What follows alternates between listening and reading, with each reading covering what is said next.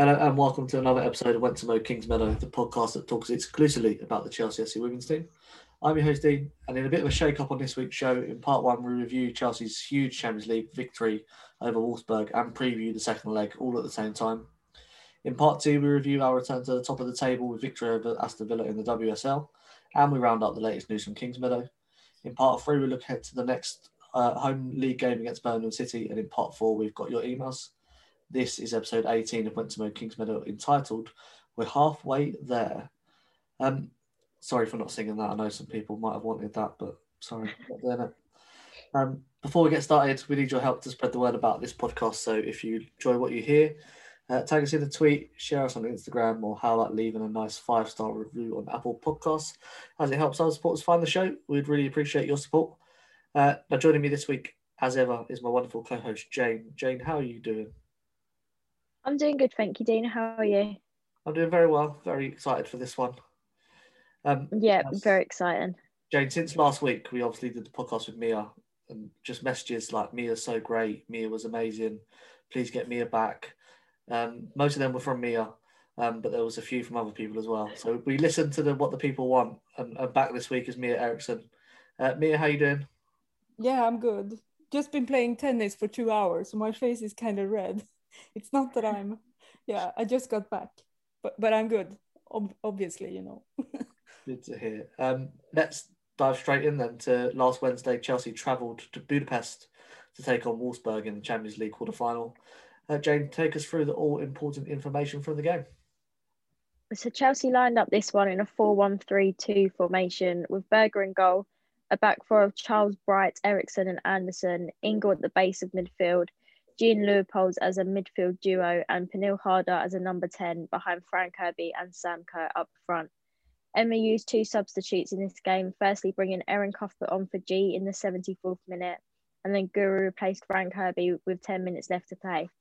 This left Musovic, Telford, Blundell, Carter, Spence, Fleming, Fox, and Beever-Jones as the unused subs. The stats are as follows Chelsea numbers are first possession 55% to 45%, shots six, three on target, 22, eight on target, corners one to 10, offsides one each, fouls 11 to four, uh, 12 to 14, sorry, yellows two to three, big chances two to five, big chances missed zero to four, passing accuracy 74% to 69%, possession lost 169 times to 177 times, Duels won 47 to 51, tackles 17 to 16, and finally clearances 15 to 4. Now, at this point in the show, we'd normally have Mia's tactical assessment, um, but I'm going to hijack it this week, Mia. I Hope you don't mind. Um, Wolfsburg, 45% possession, but 22 shots. Did they tap, tap, boom us, but the gun wasn't working? Uh, yes. That's the short answer. Yeah, I think so. They they're gonna be they're gonna be disappointed as I I was about to say hell if if they if they lose this one because they really they they they got that game in their in their hands I think uh, and Chelsea they were all over and they didn't have the game in their hands like but you are right about that. Yeah, Chelsea definitely looked a bit um, shell shocked, so we said at the start. Jane, I was listening to London is Blue. They did the podcast review of the game, and they had Andre from France Fight Club, uh, the other Chelsea FC women's podcast, on there. He made an interesting point regarding the pre-match video that Chelsea released, and it sort of chronicled all the previous games against Wolfsburg, obviously that we lost, uh, made a point about there being sort of a, a, psychological impact on the team's performance, perhaps that they were playing the history of the game rather than the Wolfsburg team in front of them. Do you think there's a you know some truth in that? Um, I think it was a bit of mixture. Obviously, like the video shown, we'd never won against Wolfsburg. So obviously, to be drawn against the team, we want to come out and win. Obviously, we want to win to get through to the semis and then to the final. But I think it did make I think it was more like in their minds, like they have to come out and win. We can't let Wolfsburg beat us another time. Yeah, me as someone that missed the game due to the, the timing of it, sort of watching highlights, what did you make of that first half performance from Chelsea? Because the highlights just show Wolfsburg time and time again getting down that Chelsea left hand side and getting crosses into the box. Know, what was it about Chelsea's performance that was sort of so easy for Wolfsburg to open them up? Yeah, uh, I, I was kind of surprised because like we, we talked about this last week you know remember I, I told you I was thinking that Wolfsburg is gonna go down the sides on the wings and just attack with crosses and they did uh, and I yeah I was at first I, I I thought that yeah but this is Chelsea defense they're gonna they have this uh, but since they they played like more like uh, four four two with dime with the diamond, and then you know the midfielders they couldn't track back uh, enough, so they they left Jonna uh, alone on the side, and I was kind of feeling sorry for her because they I mean, I mean going going up against Svenja Huth that was yeah she she I I actually think that Svenja Huth was one of uh, Wolfsburg's best players.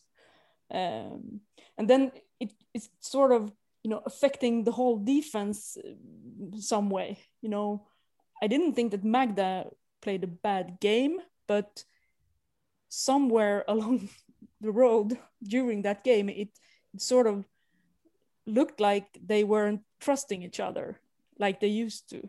Um, and I think that was, and, and it opened up a lot of space uh, from the back to front. So they they weren't linking at all between the midfield and uh, and the attack. But I mean, I just when you told me you weren't watching the game, I thought, oh, lucky you, because this is hell.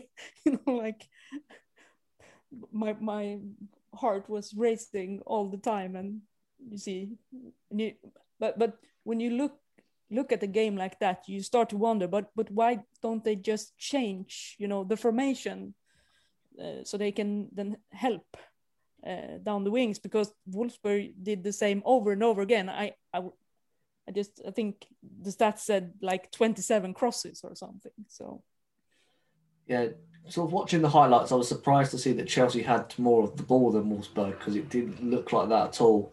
Do you think that's what surprised them? Maybe they were expecting Wolfsburg to have the ball a bit more so they could keep their shape a bit more solid. The fact that they attacked us like we attack teams, maybe that caused confusion. No, I actually don't think that because I mean, both Melanie Leupolz and Pernille Harder, they they they know this team. Uh, so if that was the case, then then I would be massively surprised uh, from it. But I do think that you know it you you could see that that Magda and Millie they they weren't progressing as high up uh, at first in the first half with the ball like they they used to. It showed a bit of lack of confidence. I don't know. I, I just think that they were just feeling uh, the way Wolfsburg was, you know, pressing them. Uh, so it was more like that because they they are good at keeping the ball between them. Um, so uh, no, I don't think that. Yeah, Jane, it's, it's fair to say in the first half we rode our luck quite a bit. Um, the post and Captain Berger, a handball, and Jonna Andersson off the line. You know, fair to say it was lucky that we were nil nil at half time. Yeah, I definitely thought we was lucky. I, I did expect Wolfsburg to maybe get one or maybe even two past us, but Berger brilliantly, and Jonna Andersson had a good uh, save as well. So we was lucky to go in at half time nil nil. Yeah, she likes the clearance off the line. I've heard, uh, Jonna. Um, Mia, after half time, Chelsea a lot more improved. Uh, was there something specific that you noted, or just Chelsea perhaps playing back to their normal level? No, I just think they, I just think they went out in half time and, and told each other, you know, we have to straighten this up, uh, along with some tactical changes, obviously. But uh, you know, I mean, I must say, you know, Wolfsburg they played the best game of the, of their their own season. I mean, their coach actually said that yeah, after the game. But then you see these errors uh, that Wolfsburg made um, ahead of Chelsea's goals, they're kind of typical Wolfsburg's defense. So I think obviously they, they were massively disappointed with not, uh, you know, um, getting their chances done. But um, I think that um, I think that you know, like it was kind of stable with Chelsea after the goals, but then the the last ten minutes and then the penalty and and you know that sort of shaken, it stirred things up a bit again. So, um, I mean, I agree with with Jane because they were lucky.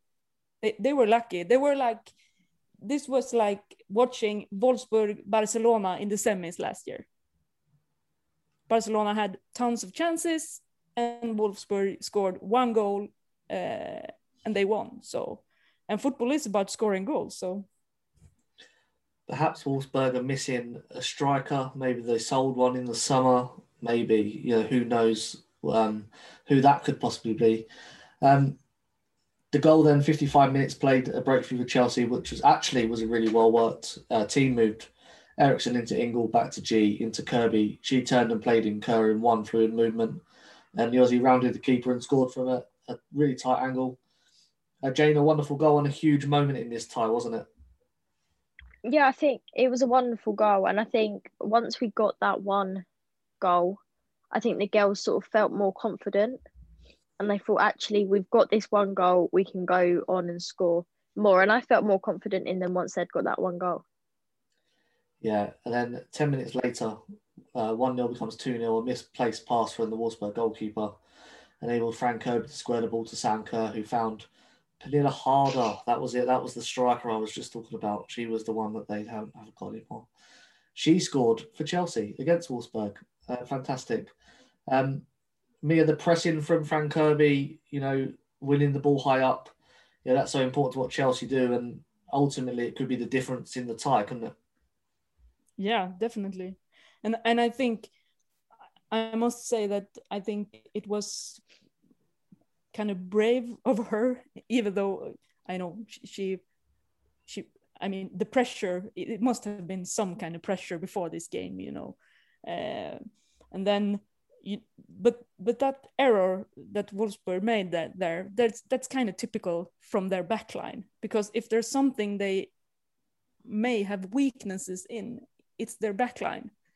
You could see, you know, it was Ingrid Engen that came running and just sl- you know slid in front of Pernille Harder before she just scored. So it wasn't. But then, you know, that that sort of changed the whole game.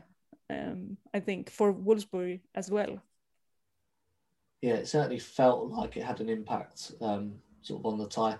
Jane, we briefly mentioned uh, AKB earlier, but she made a few important saves. Uh, but the one from the header at the far post, which she tipped over the bar, was probably the best save I've seen in a very, very long time.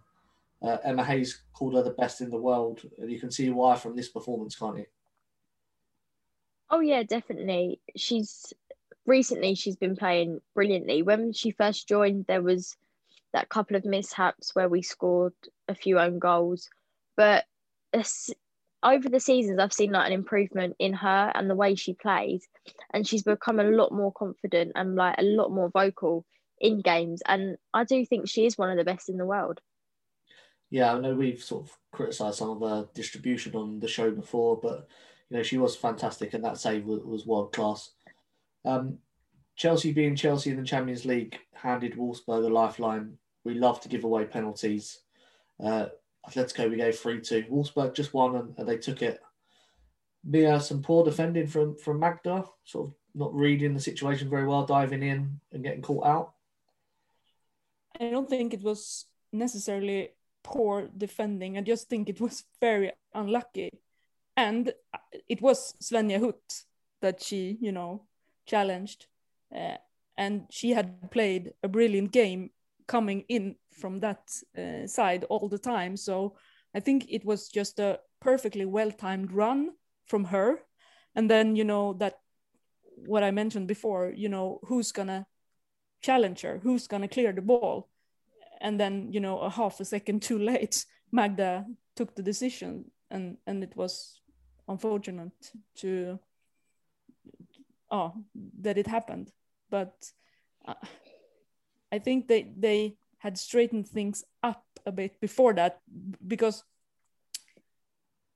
obviously also i mean that save from uh, akb uh, that volley from fridolina rolfö i mean it was sort of an open goal and and they were like um, you know you, you just sat and watched the ball cross in and yeah and you just thought that yeah aren't they going to clear that ball and no they didn't. And uh, so i think it's it's sort of that penalty you know it just sort of reflected on the whole defense thing. It was just unlucky that it was in the final minutes you know in the final final 10 minutes of the game so. Yeah so i mean some people like to you know believe in destiny and, and fate. And if you look at you know atletico missing three penalties chelsea shouldn't even be in this game really. Wolfsburg could have won five or six one or six two really. Quite easily on another day if they were more clinical. But but chelsea really you know riding their luck and destiny i believe played a huge part when chelsea's men's team won the champions league in 2012 and you know something similar feels like it's happening here. I suppose it's sort of to analyse this game, you would say Chelsea are on the ropes. And as we said last week, they tapped tap boomed Wolfsburg with two quick goals. Um, just a shame that they gave them the away goal at, at, the end. Jane, I'll ask you first, really, to sum up your feelings and, and thoughts on the game as a whole. Um, it's a tough one. Although we did win 2 1 eventually in the end, I did still think. I feel like we could have gone and like put more, not put more effort in because obviously the girls did put all their hard work in, but I feel like we could have got a lot more out of it and we could have scored a few more goals. Yeah, Mia, I suppose is there enough positives from that? Even though the first half was really bad from Chelsea, is there enough positives to take from the game going into that second leg? Perhaps Wolfsburg defense making mistakes is one of them. Yeah, uh, actually, two things is uh, very um, because for for you have to remember in in this second leg they they're gonna miss Lena Oberdorf, and she was the one that was gonna pinpoint Pernille Harder. That's what Lerch said. Uh, that that was her role to pinpoint Pernille Harder. And then I don't know uh, if if you didn't watch the whole game after or but it was a couple of times where you could see when Pernille got the ball, she knew exactly how to move to be fouled because Lena Oberdorf was the one that fouled her and got the yellow card. She knew was she knew that. She knew what she was doing. And that's the positive thing to take into the second leg because they're gonna miss Lena Oberdorf. She's one of their best players. She's like, you know, yeah, she, she's exactly and and I yeah, we we can talk about that later, but but I think they're they're gonna just have to decide Wolfsburg to take in a defender in that role to to defend uh, that space, or if they're gonna go all in to attack. But that's one positive thing I would like to you know uh, lift up. They're, they're gonna miss one of their best players in the second leg. Uh, number two is that obviously the clinical, it, yeah, Chelsea was were hundred percent clinical Wolfsburg wasn't. So I think that's that's the most positive thing uh, of this game to to take into the next. Absolutely. Before we talk about the second leg, um, Jane, run us through the player of the match vote um, for the game. You need to unmute first, Jane. Otherwise, no one's going to hear what you're saying on the podcast this week. Sorry, I forgot I put myself on mute. I went to sneeze and I was like, no one wants to hear me sneeze. They do right, let me try again. Okay. right, so the Chelsea Women's Supporters Group had their player of the match poll on Twitter after the game. The four options were Sam Kerr, who received 9% of the vote, Niamh Charles received 14% of the vote, the goalpost, and the winner with 61% of the vote was Ann-Katrin Berger. Yeah, if anyone's good at maths, the miss percentage I've missed out on the script there is what the goalpost was voted for. Um, I'm not good enough at maths to do that right now. Um, Jane, no complaints there. I think you've got to give it to AKB based on the, her heroics. Yeah, I think she was brilliant, and she did deserve she did deserve to get player of the match because I think if without her in goal, I think Wolfsburg could have got a lot more past us. Yeah, let's sort of look at the second leg then. Not obviously this Wednesday at twelve thirty kickoff. Um, again, uh, Mia, what needs to change from Chelsea from the first leg? You know, personally, I'd look at the midfield. Maybe Erin Cuthbert coming in, um, replacing Ingle. Maybe she was bypassed quite easily by Wolfsburg's runners. Um, what would you sort of, what would you do to change Chelsea's performance? Yeah, you know, I I just today I sat I sat and looked through uh, you know the games versus Arsenal and um, the 3 0 win versus Arsenal and Man- Manchester City, uh, both games they have played ver- versus them. Uh, and this is this is sort of you know interesting because I was um, meeting Norway's head coach the other day. Um, I interviewed him for for another thing, and then he he we talked obviously about European football, and then he just sort of mentioned that the best game of football he had seen in a long while was the one Chelsea played versus Arsenal at home, winning 3 0. Uh, and then in, in these games, they have played a formation of 4 2 3 1 with Kerr uh, on top uh, to protect the wings. Obviously, you know, pressing high versus Man City and Arsenal uh, and protecting, you know, the fullbacks um, more. I know we talked about this last week that that Chelsea's um, I mean defensive midfielders have protected the back line and, and AKB a lot, and I think that's what Wolfsburg made them uh, not do this time, and that need, needs to change. Um, so I would like to see that formation again, you know, with Fran Kirby to the right, Pernille in the middle, and um, Ji uh, on the left. If they're gonna play Ji, I was sort of, you know, when watching the game uh, yesterday, I thought she played the whole game, but Erin Cuthbert was taking off. So maybe she is coming in to take the left and, you know, wrestle around with Alex Popp or something. Um, I could see that happen. Uh, but I think that that they need to they need to stop um, stop them from coming down to the corner flag and cut in and made make these crosses. That's that's crucial because they're not going to miss scoring that many goal chances in the next game. Yeah, talking about sort of defending the wings, Jane. Uh, Niamh Charles will miss the second leg due to that ridiculous refereeing decision. Um, I'd assumed it would be Hannah Blundell coming in to replace her, but it was Jess Carter that started at right back against Aston Villa. Uh, she was taken off after an hour, perhaps to rest her for the game. Um, what do you make on the right back position for this game? Um, I was quite shocked with the way um, Emma played Hannah and Jess against Aston Villa because I would normally put Hannah in right back position, but I think Jess Carter did have a brilliant game in the. She only obviously played sixty minutes, so I think she will be starting on Wednesday. Yeah, it's going to be interesting to see that back four and, who plays where. Mia, we spoke about Chelsea being able to score goals, and you'd expect them to do that um, again in the second leg.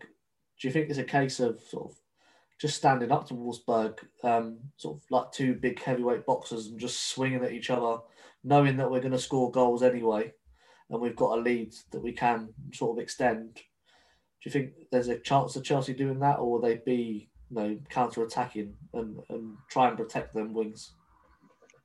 No, I can't see this game uh, being one 0 to either side.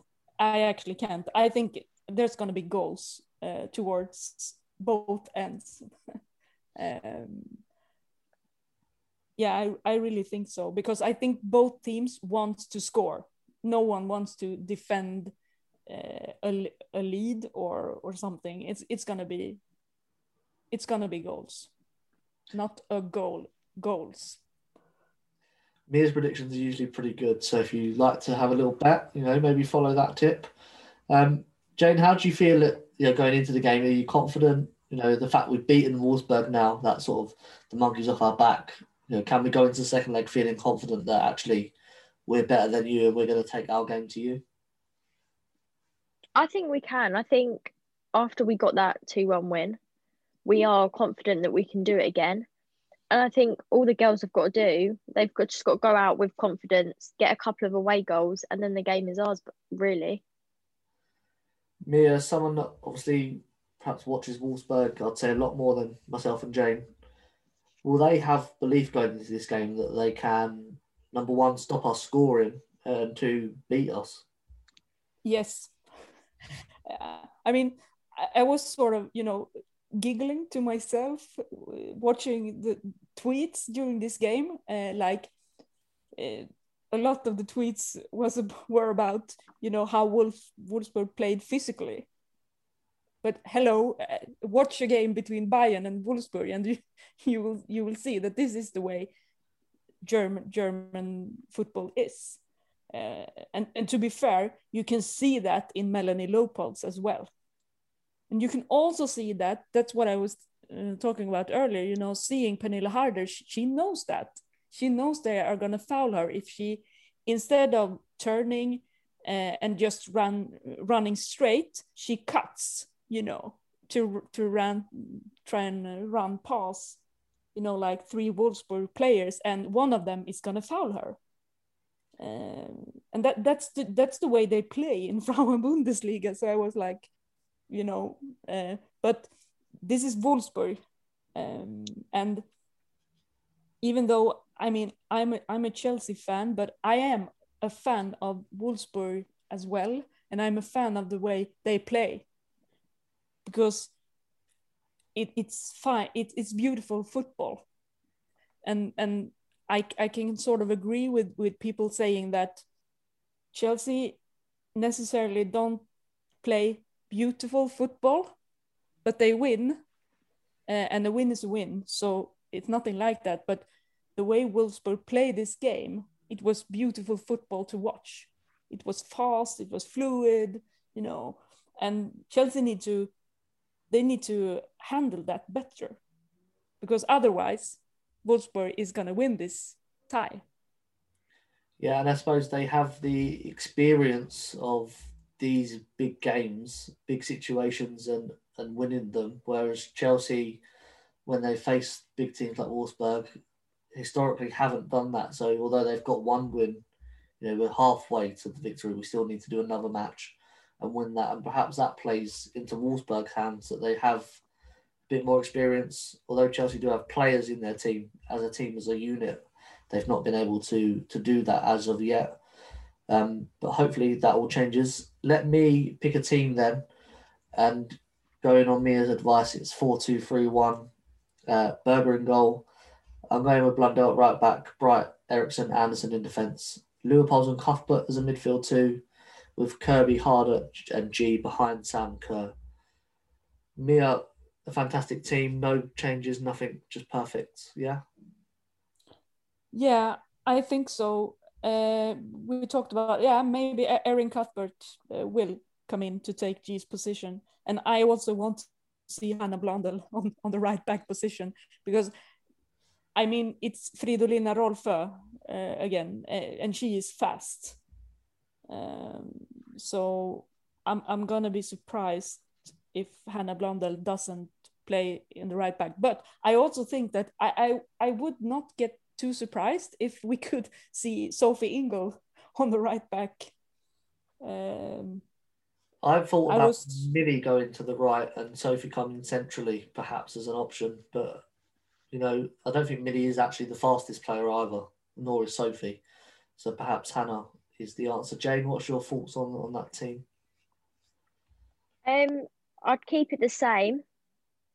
I think. I think Emma will start I think she'll either start Hannah or Jess, but I'd I'd prefer Jess to start for this game.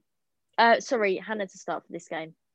I thought there was going to be some controversy then in the team selection, but obviously not. Um, let's try and predict the outcome of the game then. Mia, I think you got it spot on. Is that right this game? The... No, I I said two 0 last time Right. to Chelsea, uh, and I was so close. no, um, I I think oh this this is so hard.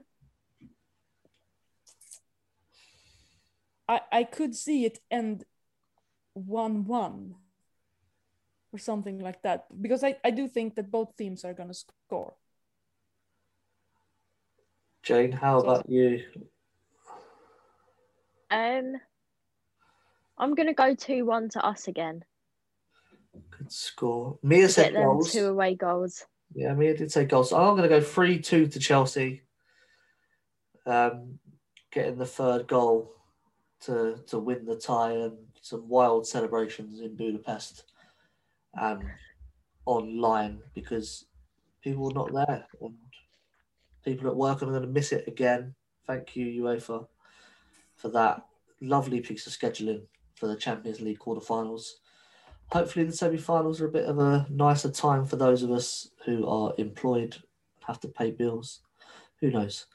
Um, that's all for part one. Join us after this very short break when we'll be back to review aston villa and the chelsea news from the previous week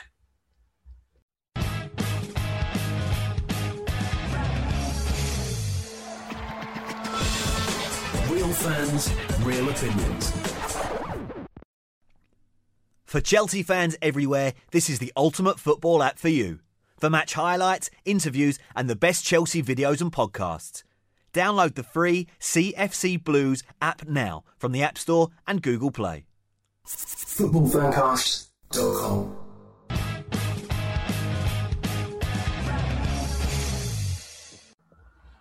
Welcome back to part two of Went To Mow Kingsmeadow. Time now to look back at Chelsea's return to the top of the WSL table with Sunday's win over Aston Villa. Jane, run us through the all important information from this game. So Chelsea lined up this one in a 4-4-2 formation with Musovic in goal, Jess Carter, Bright, Eriksson and Blundell in defence, a midfield four of Jesse Fleming, Ji, Cuthbert and Reiten, with Fran and Sam up front. Emma used all five available substitutes with Pernille Harder, Drew Spence, Niamh Charles, Melanie Leupolz and Aggie Beever-Jones coming on for Fran Kirby, Erin Cuthbert, Jess Carter, Sam Kerr and Guro Reiten. This left Carly Telford, Sophie Ingle, Jonna Andersson, and Georgia Fox as the unused subs. Stats wise, Chelsea had Chelsea's stats are first an XG of 1.50 to 0.03, shots 15, four on target, one, one on target, possession 66% to 34%, passing accuracy 86% to 68% possession lost 92 to 102 Recover- recoveries 81 to 65 clearances 10 to 14 interceptions 39 to 29 duels 1 107 to 81 fouls 5 to 3 yellow cards 0 to 1 counter attacks with shots 6 with 3 shots 0 with 0 shots corners 7 to 1 crosses slash accurate accurate accuracy. I can't even say the word. Accuracy. That's it. 15 to 4 and 1 to 0. Thank you very much, Jane. Uh, Mia, I won't hijack your tactical assessment this time. What was your takeaway from the game? Yeah, I mean, it was a boring game. I, I, I, I mean, I had to watch this game uh, in the car from Gothenburg yesterday because I was down to photograph a Swedish Cup game, uh, and then I was just like, you know, the first half they played bad uh, and boring, uh, and it was like, you know, they were Champions League hangover, uh, which which I had expected them to be. So I just think that they weren't. It was kind of you know they had the ball, played it around, played it in the middle, but it didn't happen anything. So I haven't, you know, obviously I haven't had the chance to to look at the stats in this game, but I think that probably Millie Bright and Magda had uh, a lot of the ball, you know, and uh, it just was that game. Yeah and when you obviously you ch- change a lot of players and they they come on they do the, their job but you can you can tell it's not the same. Uh, Too much. they got the job done Too much tap, not enough boom. I think is yeah exactly what we want to say about this game. that's Let's- a good good Let's try and bring some life to this boring game then, so this review isn't boring as well. Uh, Jane, let's talk about the lineup, the back four in particular. Uh, we kind of predicted that Hannah Blundell would come in at right back, but it was Jess Carter obviously got the nod with Hannah in at left back. And essentially, uh, Millie Brighton and Magda Eriksson both made to play another full 90 minutes. Does that suggest that Emma doesn't trust anybody else in that position? Um, I don't think it's that she doesn't trust anyone else. I just think they are our two strongest players to play in that position. And when they've not played, the likes of the Brighton loss, obviously you can't blame it just because one player didn't play. Um, the game sort of hasn't gone our way, and I do. I think they're just the best two people to play in that position. It's not that there she doesn't trust anyone else. There is nobody else. It's just Magda and Millie, and they're going to have to play every game from here on out, uh, especially with Maren's injury. Mia, you mentioned Chelsea's Champions League hangover, you know, and it did look like that. But then again, Emma did make a lot of changes. So, what's sort of the missing ingredient, so to speak, from the team if players are coming in that are fresh? Uh, why aren't they reaching the levels that perhaps we expect them to? I actually I, I was so happy to see Jessie Fleming starting again because I think she she played so well in the Conti Cup final, uh, but I was sort of missing her doing the same thing uh, in this game. But I, I don't think she she she played the same role. It wasn't her her doings in, in this game, and and you could see I mean, she's a good footballer. You know, I I I had to to go in to watch something about her, you know, to learn something about her more than just knowing that she is a tough cookie.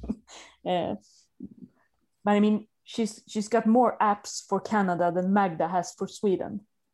And she's 23 years old, and Magda is 27, and, and that's that tells me. I mean, she she played the World Cup. Um, uh, 2015 she played the olympics she has experience and I, i'm i'm s- i'm just sort of surprised that emma doesn't use her more um, so i think she was fun to watch i mean she she is looked like she had some fun with aston villa's defenders as well from time to time and i i, I just i just so wanted her to to get a shot on target and and into the back of the net. So I think that's I always enjoy watching Jessie Fleming because she's she's a good footballer.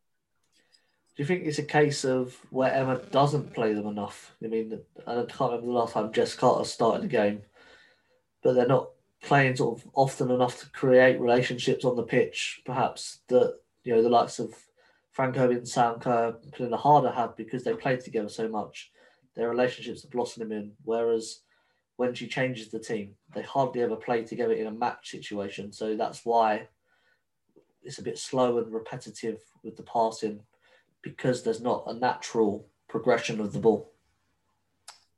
Well, perhaps, but I do think that you see when when you change uh, a lot of players and then you when you take uh, I mean she made all the five subs and then you have Melanie Leupolz and Pernille Harder coming into with one academy player, uh, and you could see that that the pace is. I mean, let.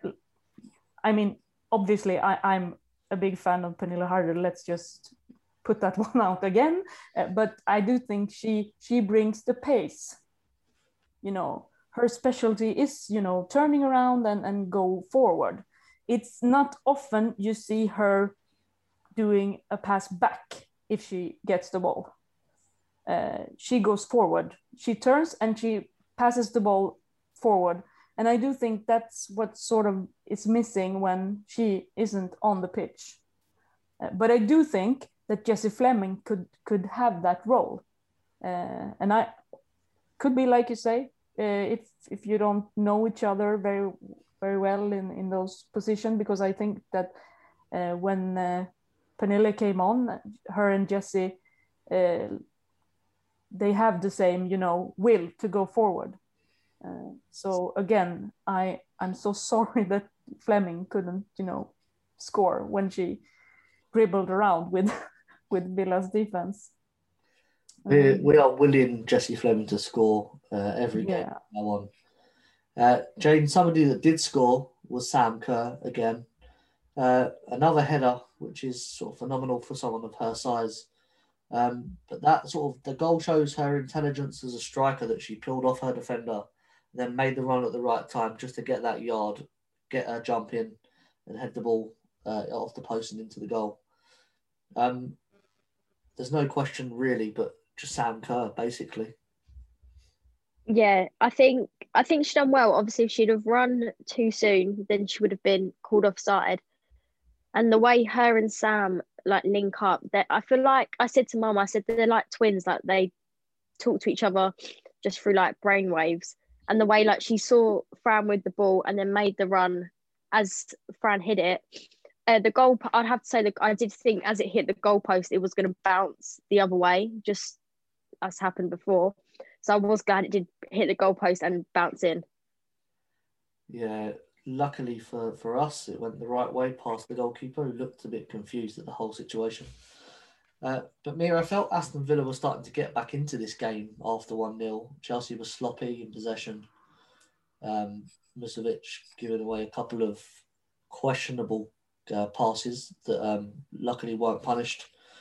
Uh, but then Chelsea again, Kirby and Kerr linking up, scoring another goal. I suppose it helps for Chelsea that they can play not great, but then have those two up front to sort of get them out of trouble when they need to. Uh, of course, and I think that uh, you know if you, compare this game to like Brighton, where uh, Emma did too many, perhaps too many changes.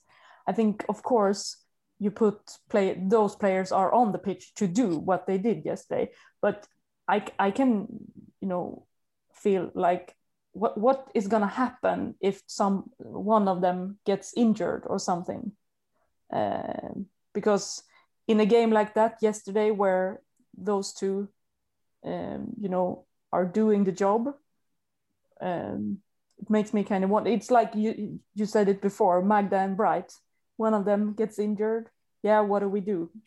Uh, obviously it went it worked out the last time but now we don't have Mjelde either so so it's it makes you kind of think that uh, it's great to watch but still kind of makes makes me a little bit worried what what happens if if they because it was when I think Kirby went off first and then you know uh, came on and she assisted Kerr in a perfect you know like she sort of just chipped the ball over Aston Villa's defense uh, and then it wasn't a goal. So I mean if you look at the stats, you, you wanted me to say something about Villa being more going forward. No, they had they had nothing. Uh, I mean, they had one shot uh, and one shot on target. Otherwise, they were. But but I think that uh, about Zećira Musovic. I mean, it was her first home game. You know, Kingsmeadow going out. Uh, I think she looked a bit nervous. Um, and the communication with Magda one time wasn't that good. I think she sort of passed passed the ball to to a Villa uh, striker or something. But I mean, Villa was missing Stine Larsen. Uh, I think the Dane. Uh, I didn't look at her lineup, but but I do think she was miss missing and they just passed the ball to Eva Bucci, sort of expecting her to do miracles. And no, I mean, I just looked at at Magda's stats right right now when we we talked, and, and she was like hundred percent again in defensive duels. uh, aerial duels, uh, and I think she she bounced back from the Wolfsburg game. Um, so I think it helps um, when your opposition don't want to attack very much, and their only attacking option is to pass the ball to their one player expect them to travel through the whole team and, and score. Um, Jane, I know Mia spoke about Jessie Fleming quite a lot just then, but in the in the build up to the goal, you know, she did very well closing down the goalkeeper. She forced the error. You know, she obviously in the Conti Cup played very well. She's making a case for her to be more involved in this team, isn't she? Yeah, I think she's been playing brilliantly. I'm gutted she didn't get a goal. She was so like the chances she did have, she didn't even hesitate. She just went for it.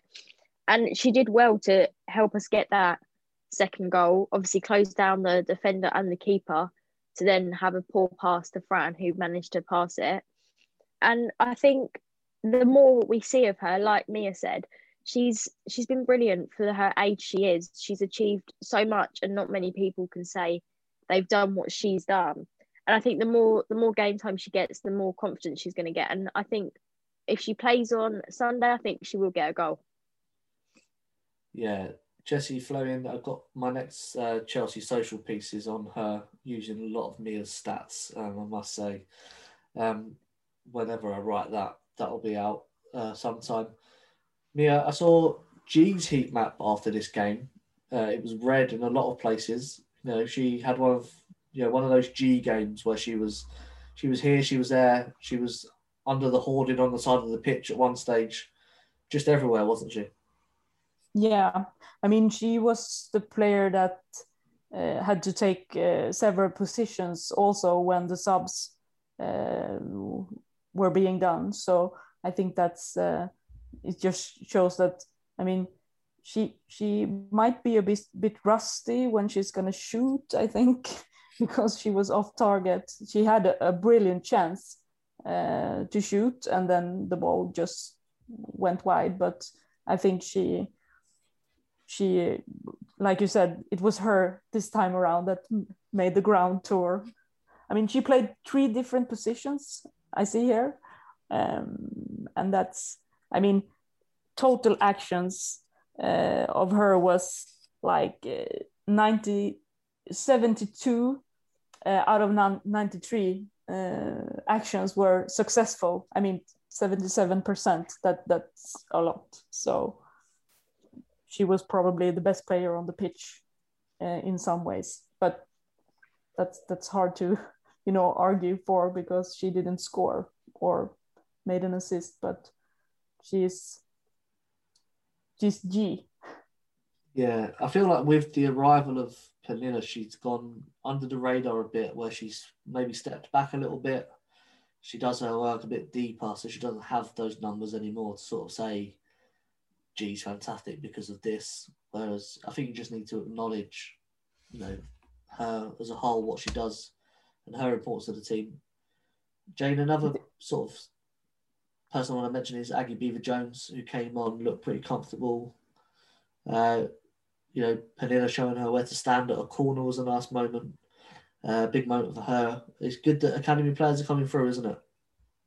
Yeah, and I, I love seeing the academy players come through. I think where we've got such a big squad and everyone's brilliant, I think it's great that Emma's still giving the academy players a chance. So the, for the likes of her and Georgia Fox, it's it's shown that they want to be in this Chelsea first team squad. Yeah, absolutely. Um, so, so last week we called the show "Just Keep Winning," and I think this game encapsulated that perfectly. You know, it wasn't very good. Mia said it was boring hopefully our review was more insightful and uh, can keep you awake a bit longer than the game did. But you know, at the end of the day, we had to win. We did win. We was able to make changes. We rested some key players. We're back above Manchester City. The title is in our hands. It's all down to us. You know, just keep winning. Chelsea. We don't care if they're boring for now, just as long as you win. Uh, Jane, run us through the player of the match poll from this game. So the Chelsea Women Supporters Group ran their Player of the Match poll over on Twitter. The four options were Hannah Blundell, who received 8% of the vote, Fran Kirby received 14%, Ji received 15%, and the winner, winner with 63% of the vote was Sam Kerr. Yeah, two goals, a high five from Emma, and a player of the match vote. Yeah, pretty good afternoon for Sam. Although I agree with Mia that Ji you know, had a great game, and I think she deserved a few more percentage votes than she got. But player of the match votes are decided on who scores the most goals, as we all know. Jane, what about the league table? How does that look after this sort of weekend's round of games? So Chelsea are back on top of the WSL on 47 points. Manchester City are second with 45 points. Manchester United are on a third on 38 points, and Arsenal with a game in hand a fourth with 35 points. After them come Everton, Brighton, Reading, Tottenham, Birmingham City, Bristol City, Aston Villa, and West Ham. It's looking good for Chelsea. It's quite an interesting league this year, isn't it? You know, you've got Chelsea and City going for the title, Arsenal, Manchester United going for third, and then you've got probably Birmingham, Bristol City, and Aston Villa and West Ham all looking to stay up in the league. So, you know, lots of great games to watch out there if you want to watch something um, over the next week or so. Um, let's move on then to a news update. Jane, it's been a very quiet week. I had to scrape the barrel of news stories to fill this little segment up. Um, what's been happening? Um, so ESPN re- revealed their top 50 women's players in the world right now.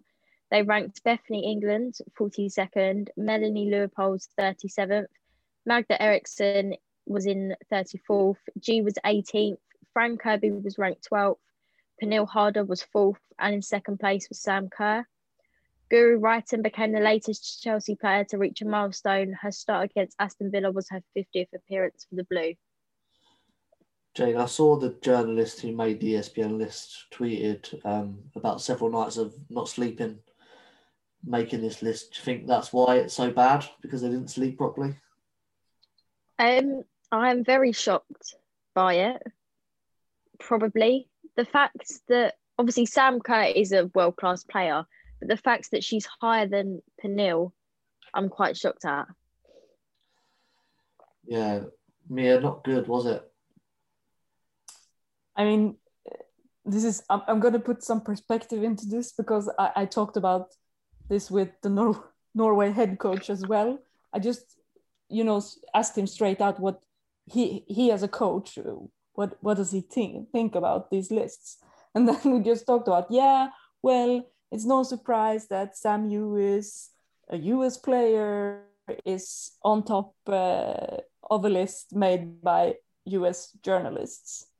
You know, I I, I can see they obviously don't watch a lot of women's football in Europe, so that's why. But but I agree. I think also I would have liked to see Fran Kirby in top ten, um, and it was sort of like you know when you watch the list, you you wondered, okay, is this for 2020 or 2021? What do they want? They were mixing it all up, and then and then yeah, it was just a strange list. But I think this is this is what's going to happen, you know, with women's football growing, uh, media outlets uh, like to do lists because they are getting interactions on Twitter, uh, both good and bad.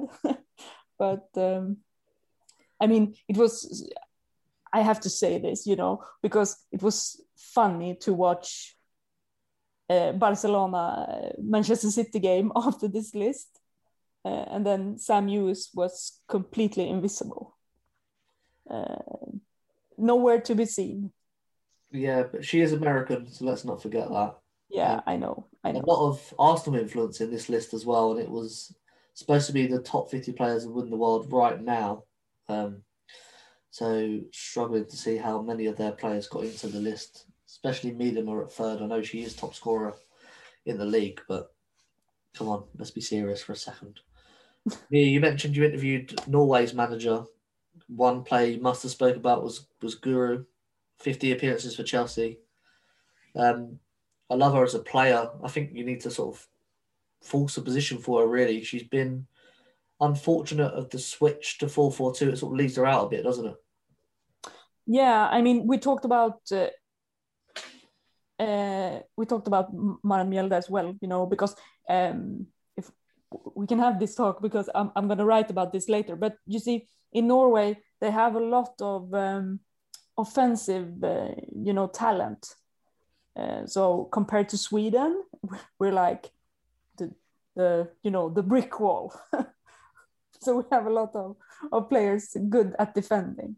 Um, so obviously Guro Reiten is uh, is a starter in Norway.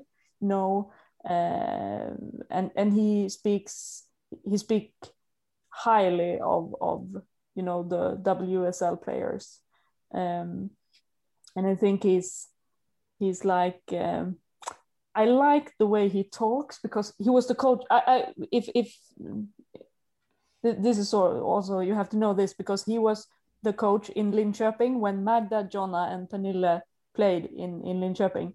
Uh, it's like a joke because he, he sort of produced players for Wolfsburg uh, a couple of years there. was was a lot of players going from Linköping to Wolfsburg, but then he he took over Norway at 2017, and then, I mean, you know, Maren Mjelde, she was a defensive midfielder, and they had to, you know, re- just changed in Norway. So he made her uh, a defender instead. And then she has been playing defender in Chelsea too. So I think it's, but I mean, obviously, he was like Guro Reiten is is a starter for Norway, and and I mean, it's going to be interesting to see if this, uh, like you mentioned, uh, her playing time in Chelsea, if it's going to affect her performance in Norway. Uh, I hope not, because I think she she's like she deserves a lot of attention and and because she's she's also a playmaker uh, in some ways. Yeah, Jane uh, Guro, obviously we know as the assist queen. Um, you know, a fantastic player to have in the squad. What's your sort of highlights of her playing time for Chelsea so far?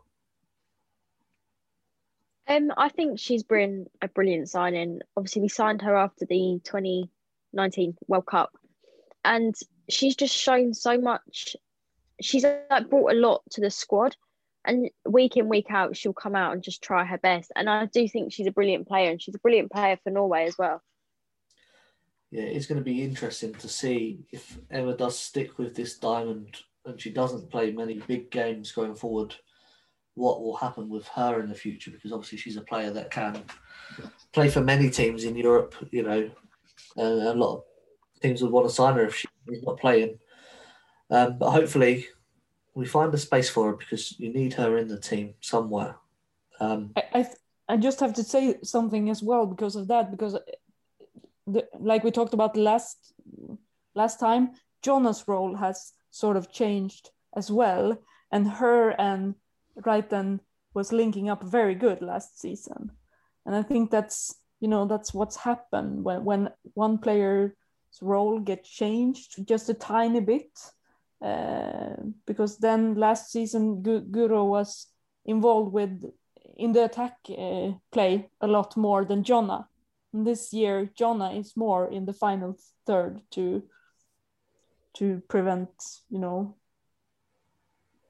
to, to you know um, um, take part of the build up more. So it's yeah i think it's it's it's hard you know when when these situations came uh, comes up because but I, i'm really looking forward to see her play for norway. They're going to play germany and belgium uh, during this break yeah, so if you do want to see more of Guro, you have to watch Norway at the minute. And obviously, we've got um, Sam and Fran who like to assist each other. Um, so perhaps they don't don't need Guro as much to assist them. But you know, we love her here. Many Chelsea fans love her. So you know, congratulations to her on reaching 50 appearances. Hopefully, it won't be long till that's 100. Um, like many others in this squad who've reached it recently. Um, let's move on to a loan report then.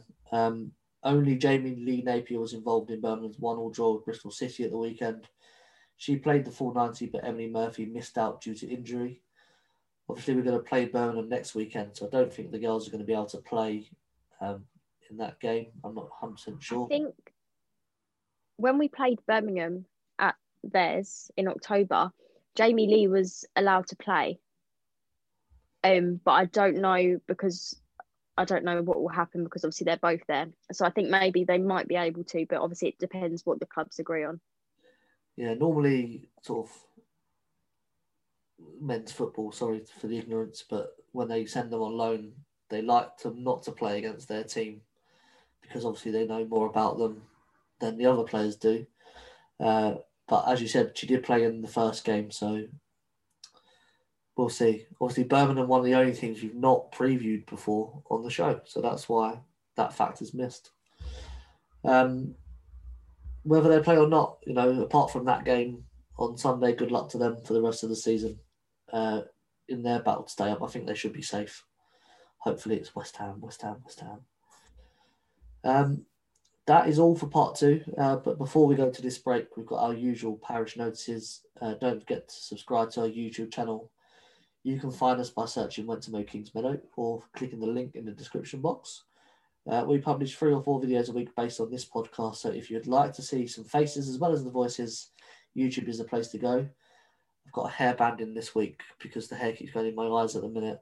Um, barbers are opening very, very soon. And I'm very, very, very, very sorry uh, for all our YouTube um, viewers. Uh, consider this an invitation to join our Discord channel. Discord is the perfect place for matchday discussions to be involved in the Chelsea FC women's community.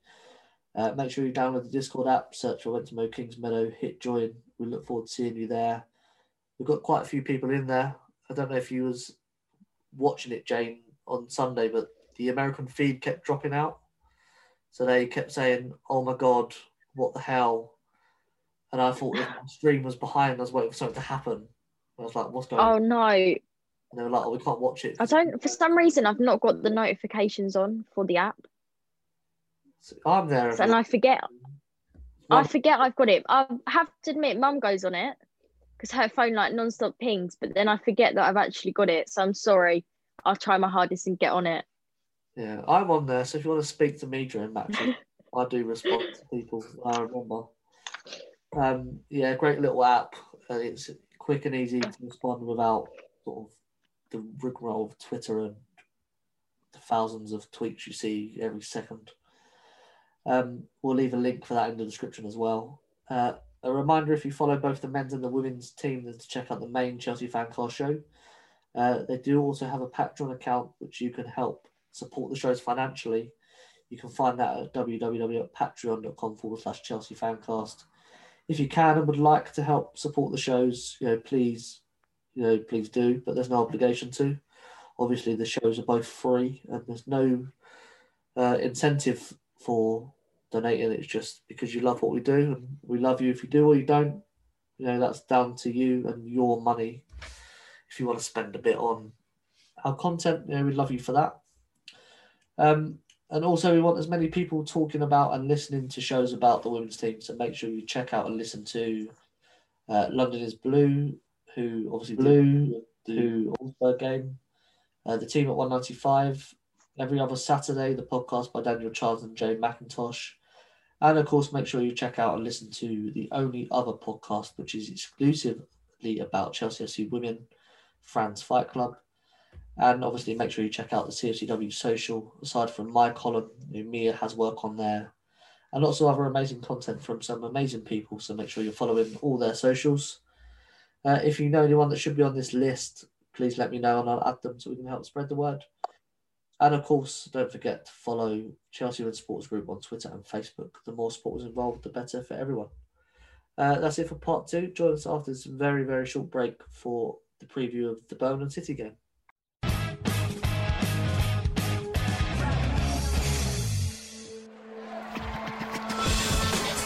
Fans, real opinions.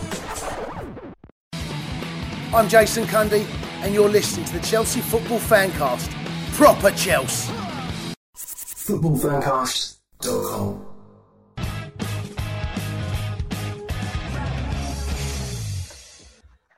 Welcome back to part three of Went to Mow Kingsmeadow. Time now for a preview of the next league fixture, which is against Birmingham City. Uh, Jane, run us through their form guide ahead of this game. So Birmingham City currently sit in ninth position in the league. They've won three, drawn four, and lost nine, picking up 13 points. In the last five games, they've drawn two and lost three. The results run as follow with the most recent first a 1 1 draw of Bristol City, a 2 2 draw of West Ham, a su- successive 4 0 defeat to Everton, Arsenal, and Manchester City. Sorry, I struggled to read that then. Successive 4 0 defeats to three big teams, which obviously bodes well for, for us. Although Birmingham are an improved team under Carla Ward this season, but nonetheless a few levels below Chelsea, let's be honest.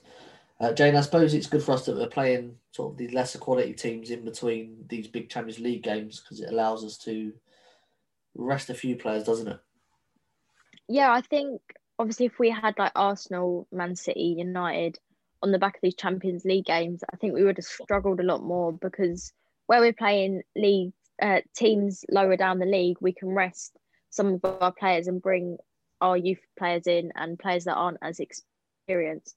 So it's handy. It's handy to have these games instead of big games.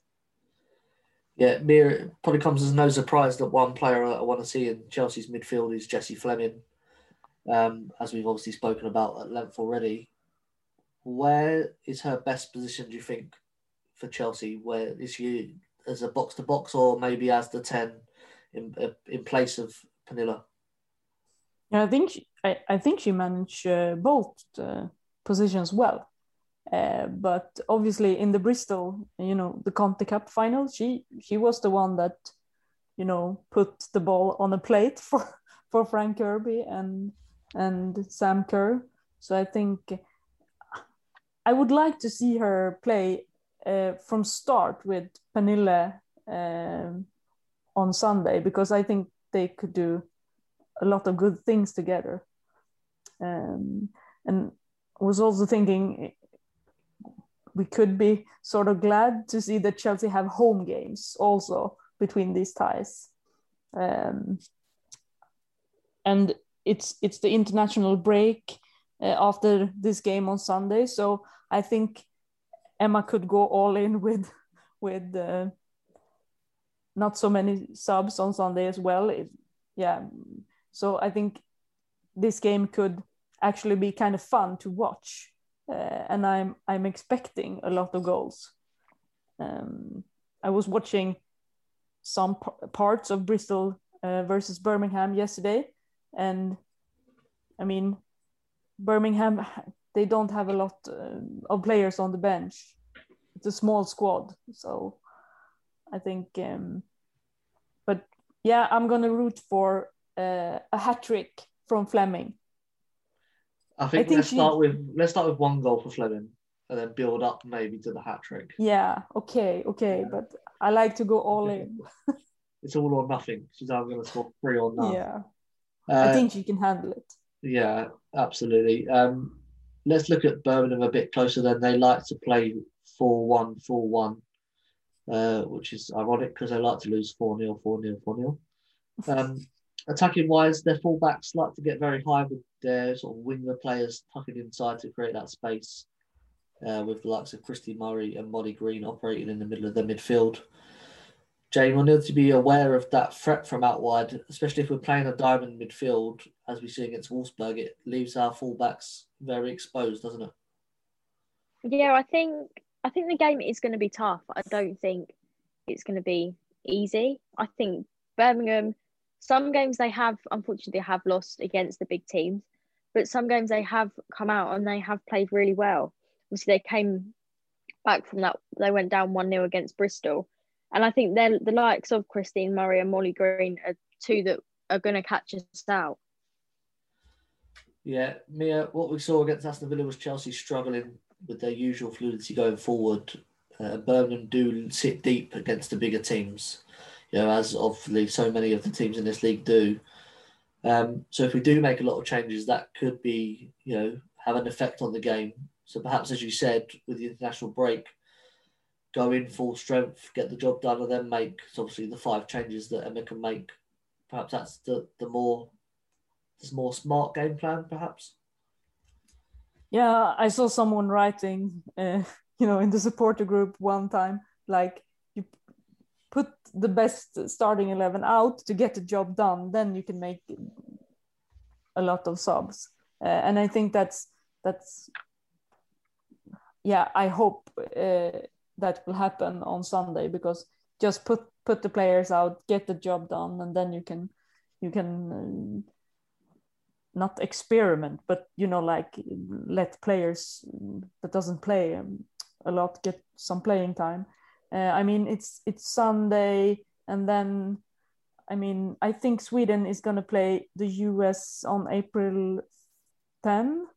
Uh, so I mean, it's what what is it on Sunday? April 4th, right? Uh, Yeah. yeah i think so it, it, it is uh, that so i mean and and it it could go down to you know goal difference and, and stuff so and we just i think we won one nil to, uh, to, uh, against birmingham the first you know the fixture in uh, yeah, yeah so just get the players out get the job done and, and score but I, I also think i would love to see Beth england uh, return uh, on sunday too yeah. Beth back in the squad actually on Wednesdays when a concussion protocol elapses and she can have contacts uh, again physically. Um, Jane, Mia just mentioned there that we only beat Birmingham 1 0 in the uh, return leg earlier this year. Um, you know, we struggled to break them down then. But having said that, we've come a long way in our attacking sense this season from the start of the year compared to now. Um, we should still have enough to beat Birmingham, shouldn't we? Yeah, I think I think our squad has changed, not obviously people wise, but just the way we've developed since the beginning of the season. We're much better, uh, like much stronger squad than we were at the beginning, and I think it, we will come out a lot better than we did when we played them in the reverse fixture. Yeah. Mia, when I watch Chelsea without Pernille Harder and they're playing a 4 4 2 with a diamond, you know, for me, it doesn't work as well, perhaps because there's nobody at that level that she operates at. Should we, if she's not playing, should we play with wingers so we've got an outlet for the ball? Yeah i think here here's i'm going to say something a bit controversial right now because i think here's the deal.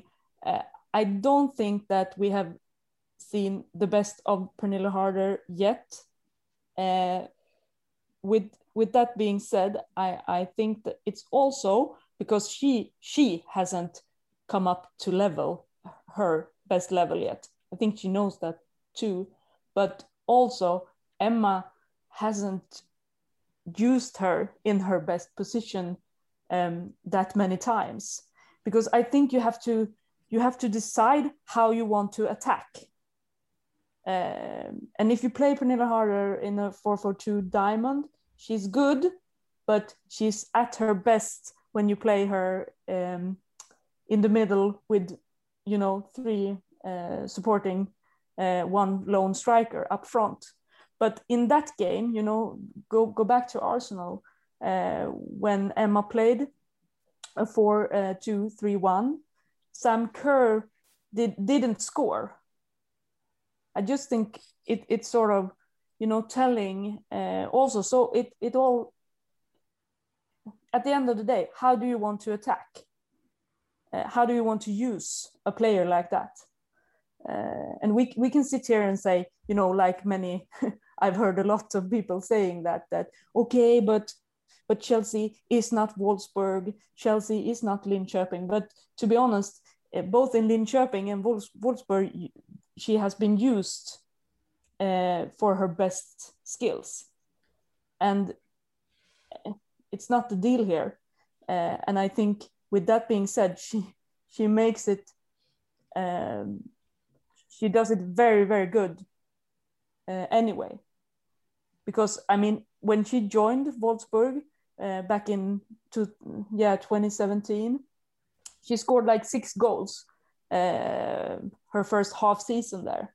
I mean, she has obviously scored more goals here. Um, this is her first season, and she's not being played uh, in her usual, you know, position. Uh, so I think it's hard, but uh, for Wednesday uh, and for as many games as possible from now on, just play the the four two three one, and you will see. Uh, I think we ain't seen nothing yet of what she can can do for a team. Yeah, it's obviously an interesting, you know, tussle that Emma has to have with herself over what she does with this team, because the Diamonds obviously worked recently. Uh, Sam and Fran are scoring lots of goals, but if you've got someone of that level, feels a bit silly not to utilise them perhaps to their best level, because you're missing out on you know the best player in the world being the best player in the world because you're not playing them in a in a role that fully suits them. Although she has been fantastic in the role that she's in. Um, Jane, I was going to ask the question that if Burnham sits so deep, can you give Bright Eriksson the day off? But I'm thinking that we're going to not rest anybody for this game. No, I think I think with the games coming up, even though Brighton aren't as as high as City and Arsenal, you can't you can't take the chance and rest one of them or both of them because you've got to go out and win every single game. Emma's got to put out her strongest squad. Obviously, it'd be nice for Bright and Magda to have a break because apart from Magda with her injury, they've not stopped. But I think at this moment in time in the league, we we can't risk it.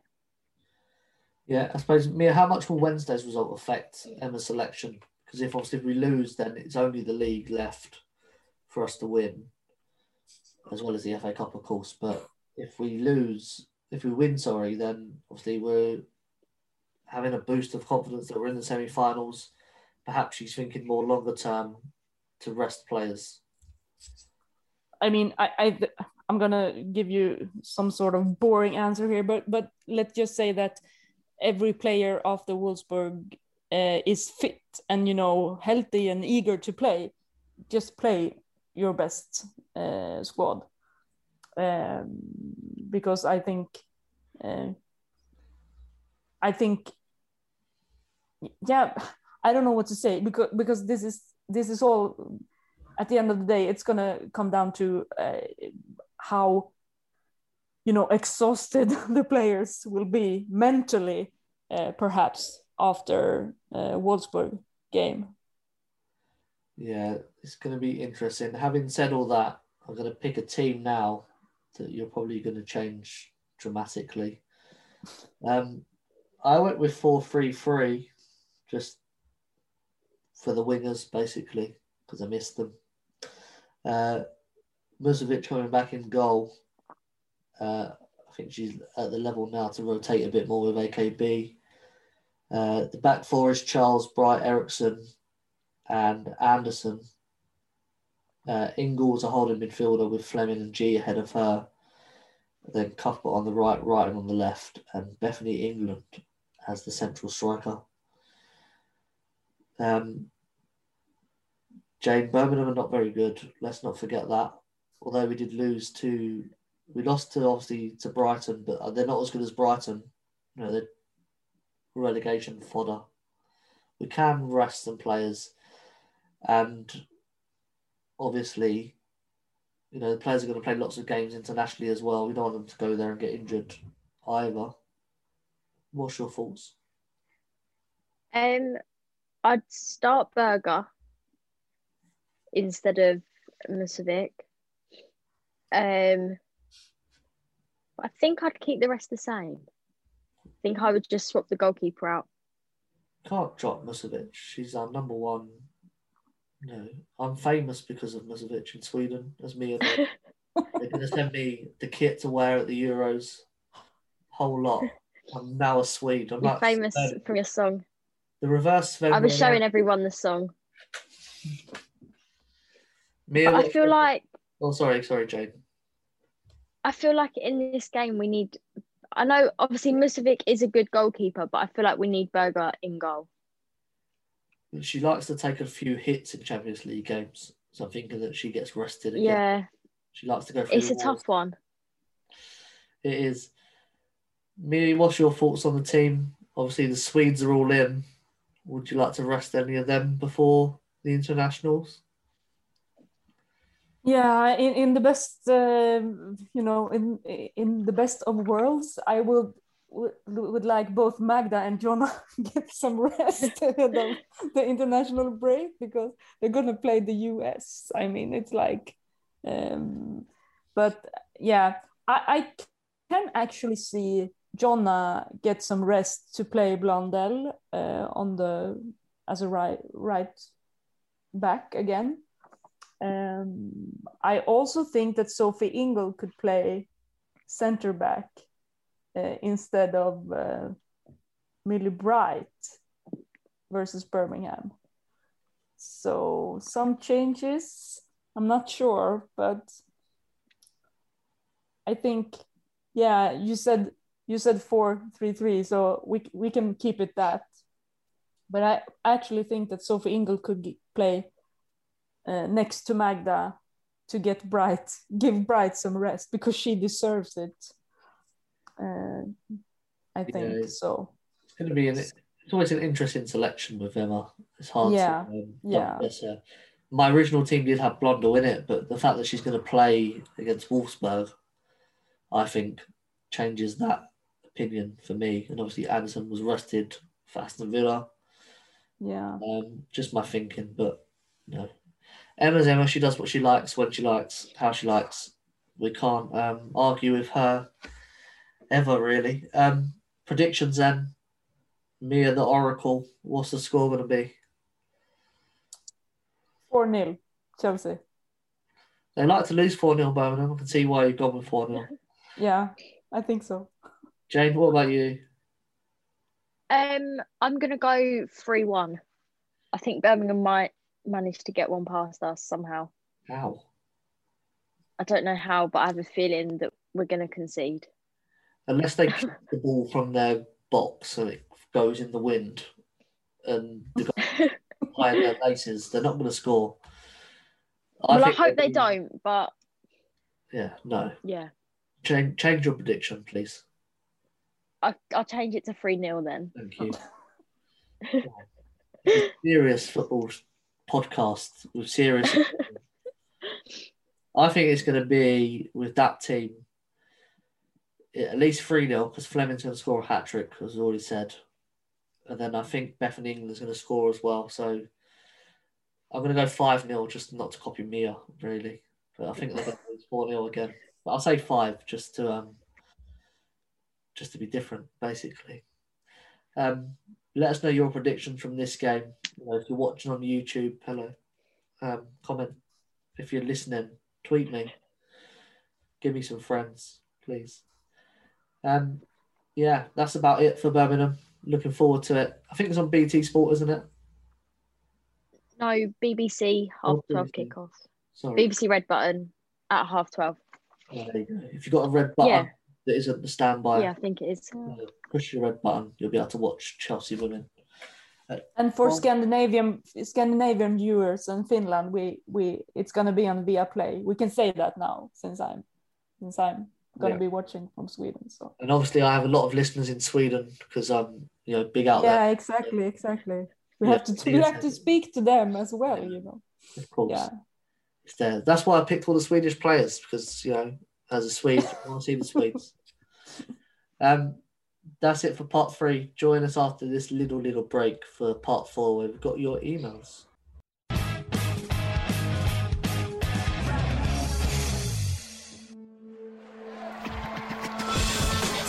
Fans, real opinions.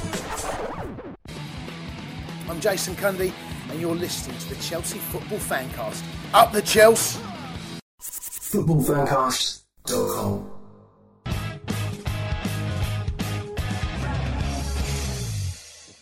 Welcome back to the fourth and final part of episode 18 of Went to Mow Kingsmeadow. Time now for your emails. Jane, who has been in touch with us this week? So we've had an email from Nic- Nicholas, who's in Nigeria. He says, I love the momentum of the team and I'd like to inquire as to why the Fifth Stand app are not showing all the matches.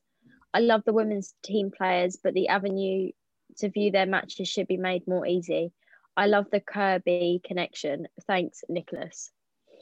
Yeah, not just Sweden where we're big, Jane, Nigeria as well, representing all over the world. Um, Going global. yeah, in terms of the fifth stand up, I'm guessing it's just because of the the rights of, yeah, there is no rights at the moment, but they do show obviously the European games on there, but the league games are all FA player or BBC or BT at the moment. So I'm guessing that's going to change soon with, with Sky's deal. Um, Mia, you agree that the avenue to watch the women's games, not just Chelsea, but generally, should be easier for everyone, shouldn't it? Uh, yeah, yeah, obviously, but but you see, I think you guys in England are very lucky uh, because like we have a platform in Sweden for the Swedish league, but that's geo blocked, you know, restrictions, and then it's it's a site in Mexico that just picked up the Swedish league and, and just show shows it all over the world. But uh, I think the FA player is uh, it's unique in, the, in that way and i think it's obviously it would be yeah it would mean a lot to a lot of people to you know have the the games all the games on fifth stand. But i would just like to take this uh, you know uh, opportunity because every uh, weekend when there's a game or midweeks also it's it's all over the supporters group in, on facebook. Where can i watch the game? Where can i? So you have to you have to understand that if a, a, a game is selected for TV, then it's going to be broadcasted uh, in the same on the same platforms every time. It's it's like here, Scandinavia and Finland, it's Viaplay, uh, and it's Sportsnet for Canada, Optus Sport for Australia, Sparks uh, Sport in New Zealand.